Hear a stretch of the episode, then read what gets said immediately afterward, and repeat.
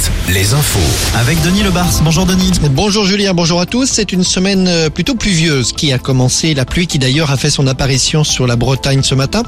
Cette perturbation va finir par s'étioler, se dissiper. Le soleil tentera d'ailleurs quelques percées cet après-midi sur les Pays de la Loire, le centre Val-de-Loire, la Nouvelle-Aquitaine. Et une nouvelle perturbation s'installera en fin de journée et la nuit prochaine à 17 degrés maxi à Vannes cet après-midi, 18 à Poitiers. Les cérémonies du 8 mai, Emmanuel Macron attendu sous l'Arc de Triomphe ce matin, puis à Lyon cet après-midi pour une cérémonie d'hommage à Jean Moulin et à la résistance. Dans les deux cas, un périmètre de sécurité sera mis en place, périmètre à l'intérieur duquel il sera interdit de manifester. Au Canada, des dizaines d'incendies de forêt actuellement. Certains sont hors de contrôle. 30 000 personnes ont dû être déplacées. Un drame évité de peu hier après-midi sur la côte vendéenne, sur une plage de Saint-Hilaire-de-Riez.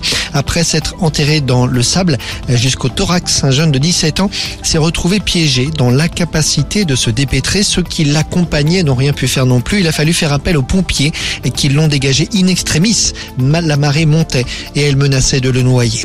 À Nantes, un pilote de rodéo à moto doit être jugé en comparution immédiate demain. Il a été identifié ce week-end comme étant l'un des pilotes filmés dans un centre commercial de l'agglomération il y a deux semaines à Orvaux-Grandval. C'est un jeune de 20 ans déjà connu des services de police. En rugby, la victoire de Toulouse face à Bordeaux hier soir 31-17. Les Toulousains retrouvent leur première place du classement devant La Rochelle. En foot, Paris en route vers un onzième titre de champion. Le PSG vainqueur de 3 hier soir a repris ses distances avec Lens et Marseille. Brest reste hors de la zone rouge malgré sa défaite à Lorient. Nantes dans la zone rouge après sa défaite face à Strasbourg. Et puis en basket, ça se complique pour Limoges, battu à Villeurbanne hier. Il reste deux matchs à jouer avant la fin du championnat.